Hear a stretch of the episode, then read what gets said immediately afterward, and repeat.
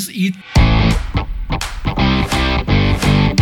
a Duol podcastje.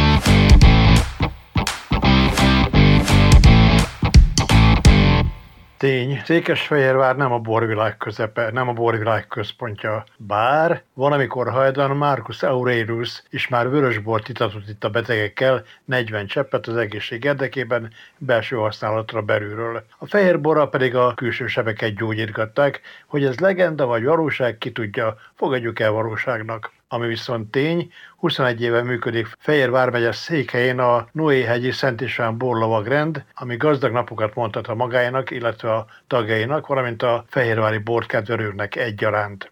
és Ferenccel, a Borlovagrend elnök nagymesterével beszélgettünk múltról, jelenről, jövőről, lehetőségekről, örömökről. Hallgassák hát őt!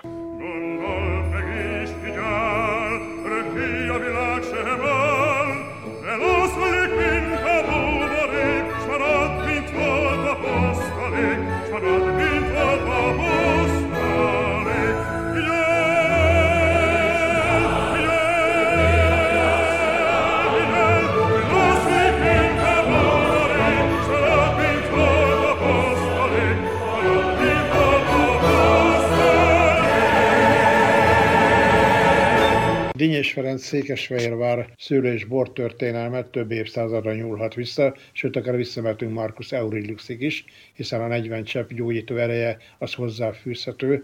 Mit kell tudni Fehérvár bortörténelméről, mi az, amit te tudsz elmondani nekünk? Az igazság az, hogy talán kevesen tudják, de én nem vagyok törzsökeres Fehérvári, én az Alföldről, Szegedről származom, ide csak a videótomban való munkásságom okán kerültem de azért utána olvasgattam én is egy pár dolognak. Az egyik legkorábbi dolog a legendánkon kívül, amiről így olvasgattam, még az Aranyból a kapcsán második András korában, amikor a Alba Régia úgynevezett borászai és a külföldi latinok, akik ide vándoroltak, szőlészettel, borászattal és hát termeléssel és kereskedéssel foglalkoztak, és akkor elég nagy szőlő- és borkultúrának örvendett ez a terület.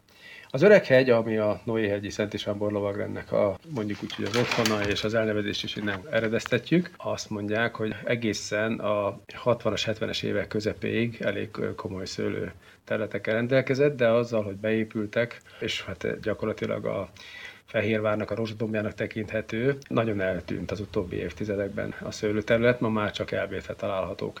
Pár évvel ezelőtt, amikor még a borrendben csináltunk bormustrákat, amikor a termelők, kistermelők borait egymás között megbeszéltük ki, hogyan, milyen módon szőlészkedik, esetleg milyen ötletekkel lehetne még finomítani a borát, akkor még több, 8-10 kistermelő is hozta a borát. Ma már ezeknek a száma nagyon lecsökkent. Tehát az a szőlő és bormennyiség, ami az Öreghegyen terem, az ma már sajnos elhanyagolható mennyiségű.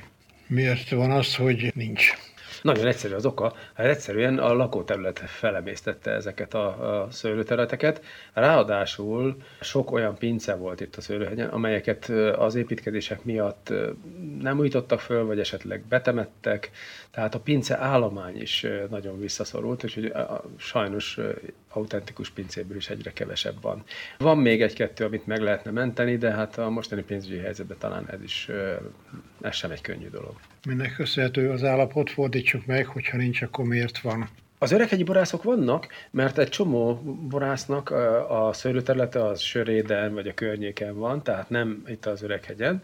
Tehát a, például a hegedűs családi pincészetnek semmilyen szőlője nincs, érdemi szőlője nincs az öreghegyen, hanem a legtöbb szőlőterülete Söréden van. De a most öreghegy bortermelője is, a Lepsényi Miklós is Csákberényben szőlészkedik, borászkodik, tehát az ottani boraival nyerte el ezt a címet.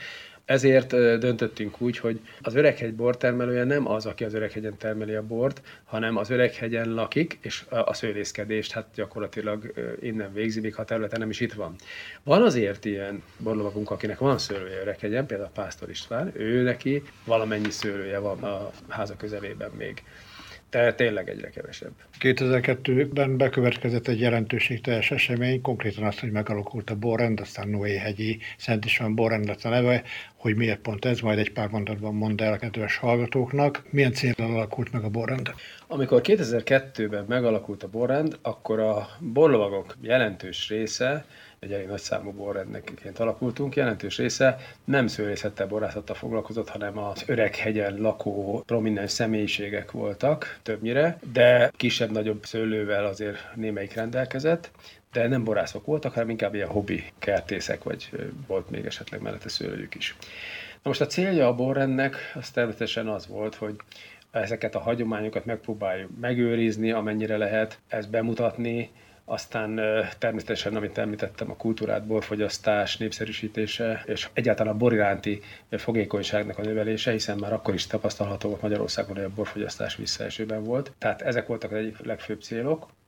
Sajnos a borrendünk története úgy alakult, hogy az Öreghegyi Pince, amely az akkori borlovagunknak a tulajdonában állt, jó pár évig szolgálta a borrend telephelyéül, itt tartottuk rendezvényeink jelentős részét, de ez jó tíz éve gyakorlatilag kiesett, és innentől kezdve ez az állandó helyünk megszűnt. Tehát a, olyan fajta ö, helyiséggel most per pillanat a borrend nem rendelkezik, ezért jó lenne egy olyan pincét találni, amit felújíthatnánk, és ö, a borrendnek tényleg otthont adhatna ilyen szempontból is. A lokálpatrióta borbarátok többségéből mennyire tudtatok szakmaivá válni? Azt gondolom, hogy a borrendi tagoknak a többsége azért legalábbis olyan szinten foglalkozik a borral, hogy alapszintű borkostolói tanfolyammal rendelkezik, tehát valami tud a borról, tehát szakmaiságban ilyen szempontból nincs hiány, hanem is mindenki ért a szőlészethez. Ugye a szőlészet és a borászat az sokakban úgy összekapcsolódik, pedig ez két külön szakma. Tehát vannak, akik a szőlőtermesztéshez értenek, a növényápoláshoz, és hát van, aki a borászathoz. A kettő az csak a nagyon kis termelők esetében kapcsolódik össze. Úgyhogy van ilyen szakosodás, hogy van, aki a szőlészettel, van, aki a borászattal foglalkozik. A mi borrendi tagságunknak azért a jelentős része inkább a borfogyasztásban jeleskedik, a kultúrát borfogyasztásban. Te mióta vagy tag, és milyen tisztségeket viseltél a tagtól az elnök nagymesterék, hiszen volt jó néhány tisztséged az idő alatt? Hát én alapító tag vagyok, én 2002. május 18-án vettem fel a, a talárt először, amikor a borrend megalakult, úgyhogy kezdetektől fogva ben vagyok a borrendben. Hát rövid időn belül, mivel én egy akkor egy multicégnek voltam a magyarországi képviselője, és elég sok külföldi utam és kapcsolatom volt, ezért én úgymond nagyköveti pozíciót töltöttem be a borrendbe sokáig. Itt nyilván a, a borrendnek a anyagi lehetőségei miatt azért ebből csak viszonylag keveset tudtunk kamatoztatni, de azért volt egy-két ilyen fajta rendezvény is. Aztán későbbiekben befolytam a különböző szervezésekbe, főleg a előkészületekbe, grafikai tervezés és különböző rendezvényeknek a háttérszervezésébe. Majd az ellenőrző bizottságba kerültem bele, hiszen azért cégvezetőként elég sokat értek a gazdasághoz is, és ez a hiába egy civil szervezet, azért van mögött elég komoly gazdasági tevékenység és elszámolási kötelezettség. Úgyhogy ellenőrző bizottsági tagként funkcionáltam jó pár évig, majd ellenőrző bizottság elnöke voltam egy cikluson keresztül. Aztán 18-ban kancellár lettem, és Mészárovics Imre másfél-két évig volt elnök nagymester, ő mellette voltam kancellár, és utána az ő halála után vettem át a Bojan teljes vezetését. 2002 óta eltelt 21 év, az ez alatt történt fejlődésnek az évét meg tudnál szavakban rajzolni? Vannak állandó dolgok. Tehát a Borrend megalakulásának az első ilyet három éve után kikristályosodtak olyan rendezvény struktúrák, amelyeket mind a mai napig tartunk, tehát januári veszővágás és zászlóborválasztás egyben, ez azt hiszem csak a Covid alatt volt egy picit megtört esemény. Aztán ugye a diátodó borgálánkat februárban szoktuk megtartani, ez is nyilván a hétvégétől, foglaltságtól függően, de szinte mindig februárra esik. Közben tavasszal tartunk borversenyt, ez is változik a, attól függően, hogy éppen hova tudjuk beilleszteni, tehát nem fix a naptár időpontja. Aztán fix naptári rendezvényünk az augusztus 19-i öreghegyi mulatságok, illetve az augusztus 20-ai királyi napok keretében az országos borrendi rendezvényünk, illetve a Márton nap, ami november 9 és 12, attól függ, hogy hogy esik a naptár, ezt igyekszünk hétközbe tenni, mert akkor tudjuk a leginkább a legtöbb vendéget fogadni, illetve legtöbb borász is szabadá tudja magát tenni, hogy nevezni tudjon, és ott tudjon lenni a bormustrán. Illetve van még egy olyan belső rendezvényünk, ami a évzáró ilyen adventi pincelátogatás, amikor egy-egy borlovak társunkat meglátogatjuk, és nála töltünk egy estét.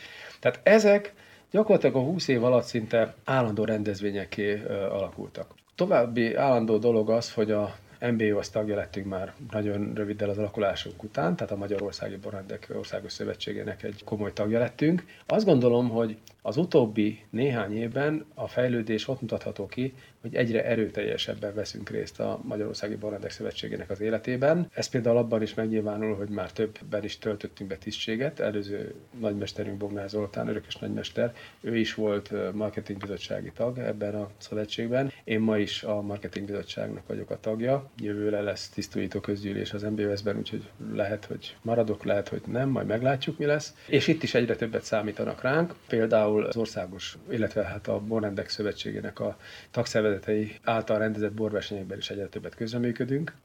Én magam éves szinten 10-15 borversenyt szervezek már, amiben természetesen részben a Noé Hegyi Borrend is közreműködik a szaktudásával. Hány taggal alakultatok, és hány tagnál jártok most? Az igazság az, hogy a alakulásunkkor többen voltunk, mint jelenleg vagyunk, mert akkor egy, amint említettem, a tagság nagy része az Öreghegy lokálpatriótáiból és Prevonen személyiségéből álló szövetség volt, vagy civil szervezet, és volt egy, talán 2004-ben, most így pontosan nem emlékszem, amikor a borrendünk életében történt egy változás, néhány tagunk kilépett, illetve hát voltak olyan tagok, akikkel is haláloztak. Sajnos nem is egy ilyen tagunk van már. És az új utánpótlást, azt hát részben a korábbi nagymesterünk is elég szigorúsággal kezelte, tehát zárójeles megjegyzés, mi nem alkalmaztunk olyan tagfelvételt, hogy csak bővítsük nyakra főre a tagságot. Vannak a szövetségnek olyan borrendi tagjai, vagy borrendek, akik minden évben 8-10 borlovagot avatnak, és aztán semmi kapcsolatuk nincs vele szinte. Mi ezt igyekeztük elkerülni, úgyhogy volt olyan év, amikor csak egy borlovagot avattunk, és hát a akkori kilépések, illetve halálozások miatt Ma 33-an vagyunk borlovagok, akik aktív borlovagok. Van 7 tiszteletbeli tagunk, és hát 6-7 hírvívő borlovagunk. Tehát létszámban hát ilyen 45 fő körül vagyunk.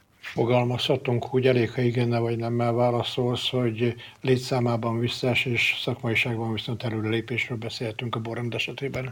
Nem visszaesésnek mondanám, hanem azt mondanám, hogy nem bővültünk a létszámban. Tehát létszámban körülbelül ott vagyunk, amikor alakultunk. A tagság szerkezete egy picit átalakult. A szakmaiságában én azt gondolom, hogy hát mint ahogy a borászat is sokat változott mondjuk a 70-es, 80-as évek borászatától, a mi vonzáskörünkben tartozó kisebb és nagyobb borászatoknak a minősége is rendkívül sokat változott, és hát természetesen a rendezvényeink is kiforrottabbak, legalábbis remélem, hogy jobbak is lettek. A bor kultúrájának a fejlődése a megfelelő helyen, de most vagy még van hova lépni. Hát ez egy hosszú topik. Itt azért sokat lehetne erről beszélni. Ha messziről kezdeném, akkor azt mondanám, hogy Magyarországon a bor marketing és, és az egész szőlő, szőlőtermés és borászat is szerintem több sebből vérzik. És most itt nem térek ki az árakra és egyebekre, hanem csak egy eklatáns példa. Ezen a 90, közel 90 ezer négyzetkilométeren 22 borvidék létezik. Ha most figyelembe veszük azt, hogy Franciaországban ehhez képest tizenvalahány, vagy hozzánk hasonló méretű országokban ennek keve, jóval kevesebb borvidék van, Ráadásul minden borvidéken több tucat borász van, minden borásznak fél tucat, legalább fél tucat szőlőfajtája. Akkora megosztottság van ilyen szempontból is, hogy Magyarország nem tud egy szignifikáns borkínálatot mutatni a külföldi piacok felé. Persze erre sokan legyintenek, hogy hát nem is kell megisszuk mi magunk itthon, de azért szerintem mindenki büszke lenne rá, hogyha a magyar bort jobban ismernék. És minden elkező híreszteléssel szemben, noha egy-egy borász néha nyer egy, egy díjat, és talán vannak vágyfülűek, akik a tokajaszon kívül más bort is meg tudnak Magyarországon nevezni, de a magyar bor messze nem világhírű, legalábbis kereskedelmi szempontból biztosan nem.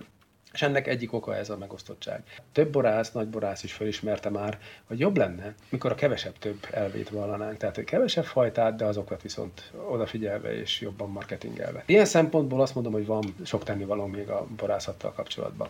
A fiatalokkal szemben viszont azt gondolom, hogy sokkal többet kéne tennünk, mert valóban a fiatalok borfogyasztása az messze nem azt a szintet éri el, ami kívánatos lenne. És most itt nem is arról van szó, hogy minél több bor fogjon el itthon, hanem a kultúrát borfogyasztásnak az egyik ismérve az, hogy a bort szeretik, értékelik, és mértékkel fogyasszák. Nagyon fontos a mérték, és ha valaki ilyen módon közelít a borhoz, akkor nem az alkoholos befolyáltság irányába megy el, hanem ténylegesen a gasztronómia és a borfogyasztás kapcsolatára fókuszál. Van zászlótok, van borotok, sőt zászlós borotok. Erről a zászlós borról mesélj, mint tudjuk, nem mindig Fehérvári nyeri. A zászlós bor az hagyománya az is tényleg a kezdetektől adott, és kezdetben úgy alakult, hogy csak a, az engő szőlőből készült bor lehetett a zászlós bor, és ez működött is az első 6-8 évben. Aztán elkezdődött az a feszültség, ami a klímaváltozás, illetve a szőlőtermelés átalakulása miatt adódott, hogy gyakorlatilag már csak két termelőnek volt zengője.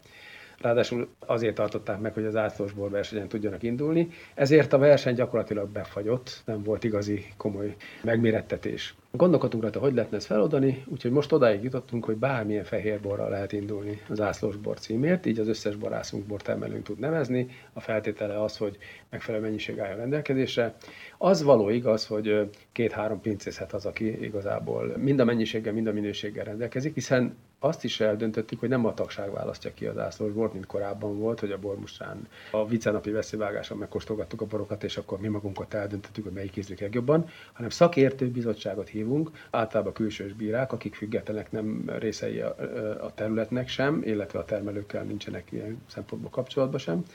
Ezért azt mondhatjuk, hogy objektív módon válasszuk ki, hiszen most már a városnak a bora is ebből adja magát. Most amiatt, hogy azért egyre több a rozé és a vörösbor is a környéken, minden elkező híreszteléssel szemben ez már nem tisztán fehérboros vidék, még Mór sem, nem hogy itt a Velencei tó környéke. Ezért, hogy nekik is adjunk lehetőséget, ezért van egy kísérőborunk is. Tehát mindig kiválasztunk egy kísérőbort, és ez többnyire egy rozé vagy egy vörösbor lesz. Az idén egy olyan vörösbor nyerte el ezt a címet, amelyet a Szent István Király Múzeum is kiválasztott magának, mint 150 éves jubileumú bornak, és nekik ez lett fölcímkézve. A mi borunk pedig, az ászlós borunk most már több mint 10 éve egy-egy történelmi személyiségnek, eseménynek állít emléket, lehetőleg Fehérvárinak, ha nincs, akkor országosnak. Így adódott az, hogy az itteni római császártól, Septimusztól, Mátyás királyon át, Szent Istvánon keresztül tavaly az aranybulla, előtte a Trianoni emlékév, a száz éves, az idén pedig Petőfi 200 címkéjének szenteltük az ászlósbort. Technika profi ismerőjeként, vezetőként a bort technikával is segíted. Na mesélj erről egy picit. A borversenyek megszervezése az mindig is sok gondot okoz. Egyrészt az első kör az, hogy hogyan nevezzük, termelők nevezése mennyire lesz szabatos, mennyire lesz precíz, hiszen ezen múlik az, hogy hogyan soroljuk be a borokat. Nagyon fontos kívánalom, hogy a pirák számára egy olyan sorrendben kínáljuk föl, ami az ízlelés szempontjából nem okoz zavar. Tehát, hogy konkrét legyek, egy nagyon illatos, nagyon agresszív ízekkel és savakkal rendelkező bort mindig később ajánlunk föl, mint egy olyat, amelyik ilyen lágyabb és semlegesebb fajta. Ha ezt összecseréljük, akkor utána biztos, hogy az ítélet, a minősítés nem lesz igazán megfelelő és objektív. Na most ehhez viszont nekünk rendelkezni kell precíz információkkal, mikor évjárat, milyen cukortartalommal, milyen fajtákból áll a bor, és így tovább. Ezért én már jó régen kitaláltam, hogy elektronikusan neveztetem. Ez egy olyan technikai támogatás, ami segít a termelőnek beazonosítani önmagát, a borát, még az elírásokat is kiküszöböli, kötelező kitölteni az évjáratot, kötelező kitölteni, választható menüből, tehát még elírni sem tudja. Ezáltal nagyon lecsökken a hibás vagy, vagy, vagy, vagy hiányos nevezések száma. Volt olyan papíron nevezés, hogy beírta, hogy fehér, és azt se tudtuk, milyen évjárat, milyen fajta, tehát így nem lehet. Ma ezt így elektronikusan már nem lehet beadni. Aztán utána a borok besorolása. Hát, hogyha több száz tétel érkezik be, akkor ez egy nagyon komoly feladat volt régen kézzel eldönteni, hogy melyik bort melyik után. Ma a nevezési lapok alapján, amit említettem, a rendszer, és ezt nem nevezném mesterséges intelligenciának, bár sokat tanul a rendszer abból, hogy előzőleg az a fajta az hogy szerepelt, milyen borászé, az a fajta hol szerepel a besorolási láncban, hogy a, hova érdemes tenni a cukortartalom alapján, a savarja alapján, a fajta összetétel alapján. A rendszer gyakorlatilag 95%-os pontosággal besorolja a borokat, nekünk már csak egy-két tételnél, vagy ha bizonytalanságot tapasztalunk, vagy elírás, mert olyan is előfordul, akkor korrigálunk. És innentől kezdve elektronikusan tableten keresztül tudják a bírák is bírálni, ezáltal ott is kiküszöböljük azt a hiba lehetőséget, hogy papírra ráírnak egy értéket, amit kétszer átjavítanak, elolvas, és lehet, hogy ez most 86-os, vagy 96-os, vagy 84-es, még ha nincs is átjavítva, illetve hogy melyik tételre adta azt, mert néha az is elcsúszott a papíron, tehát azt mondom, hogy gyakorlatilag kiküszöböltük a értékelési hibákat is, és az eredmény azonnal rendelkezésre áll. És ezek az eredmények, ezek utána nagyon egyszerűen feldolgozhatók, pillanatok alatt közé tehetők, oklevéllé alakíthatók, és így tovább. Tehát ez a fajta rendszer támogatja a borversenyek megrendezését, és ezért már egyre több borrend is használja, illetve nem csak borrend. A Noé hegyi Szent István borrend országosan is ismert, sőt elismert. Milyen feladatok, milyen célok várnak rátok mondjuk a következő öt évben? Hát a, a saját rendezvényeink egyre színvonalasabb, vagy legalább ilyen színvonalú megtartása, ami egyébként a mostani anyagi helyzetben azért nem is olyan egyszerű. Tudni kell, hogy azért ezek a rendezvények elég komoly költséggel járnak. Ezekhez támogatásokat kell szerezni, tehát ez is egy elég komoly munka. Nyilvánvaló a borrendnek a munkájának az elismerése, elismertsége, az segít abban, hogy évről évre valamilyen támogatáshoz hozzá tudjunk jutni. Nyilván, hogyha nem lenne ilyen a munkánk, akkor ez a támogatás igen nehéz lenne. Tehát ebből a szempontból kvázi ez egy kötelező gyakorlat is. Az MBOS-en belül már többször megtettük Fehérvárt, központi rendezvény helyszínévé. Eddig nem csak a saját rendezvény kapcsán, de már rendeztünk itt Magyarországi Borrendek Szövetsége Bát is, azt hiszem épp a tavalyi évben, ami nagyon nagy sikerrel zárult. Szerencsénk volt, egyrészt az Aranybulla éve miatt is ide tudtam hozni ezt a rendezvényt, másrészt geológiailag, földrajzilag is nagyon jó helyen van Fehérvár, hiszen az ország minden szegletéből aránylag jól megközelíthető, és hát ár értékarányban pedig nem vagyunk rosszabbak, mint Budapest, sőt. Úgyhogy ebből a szempontból azt gondolom, hogy a Hegyi Szent István borlovagrendre mindig számíthat a Magyarországi Borrendek Szövetsége, akár közgyűlésekben, akár további ilyen rendezvényekben, hogyha gondolkodunk, és lesznek ilyenek.